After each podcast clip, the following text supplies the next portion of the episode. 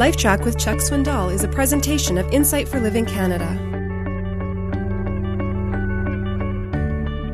One of the most profound commentaries made regarding the early Christians came from the lips of a pagan.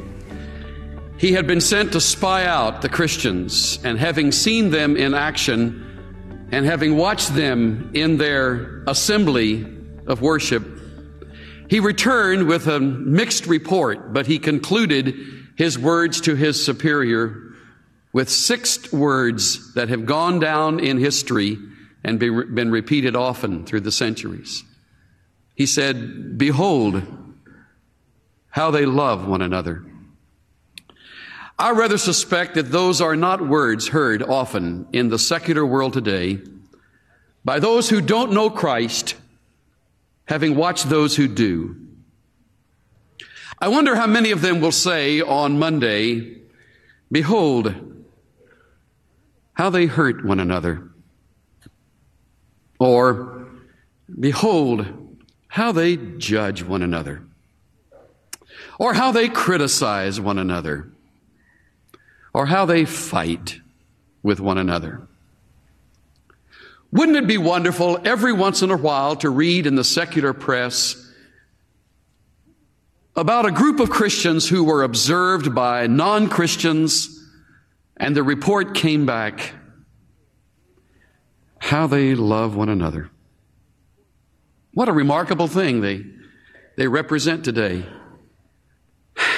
This is the generation that has introduced the shameful practice of brother bashing and sister smashing.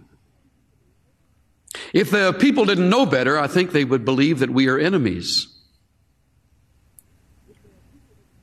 rather than lovers and friends and family members.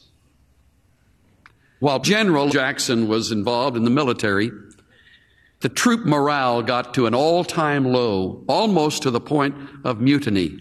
There was infighting, bickering, even literal fights among one another, and a couple have had determined to shoot one another until he finally took charge and called them together and said with a loud voice, Gentlemen, gentlemen, the enemy is over there.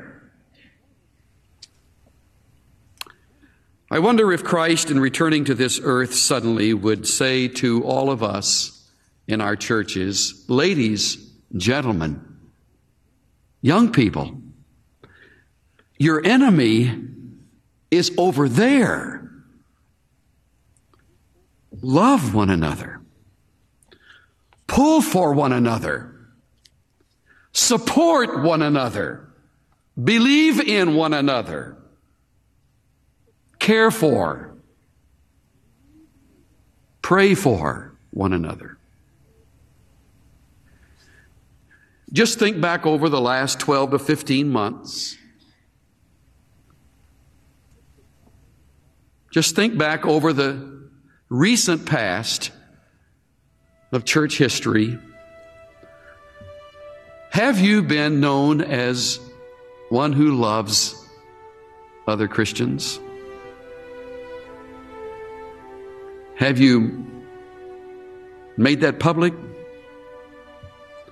Have you been courageous enough to say it in circles where it would have been against the way things were going at the time? Do you really pull for others in the family?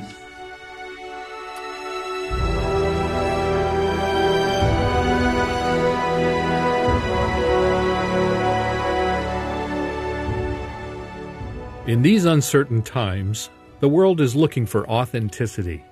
When Christians support and love one another, people see Christ's life lived out in us.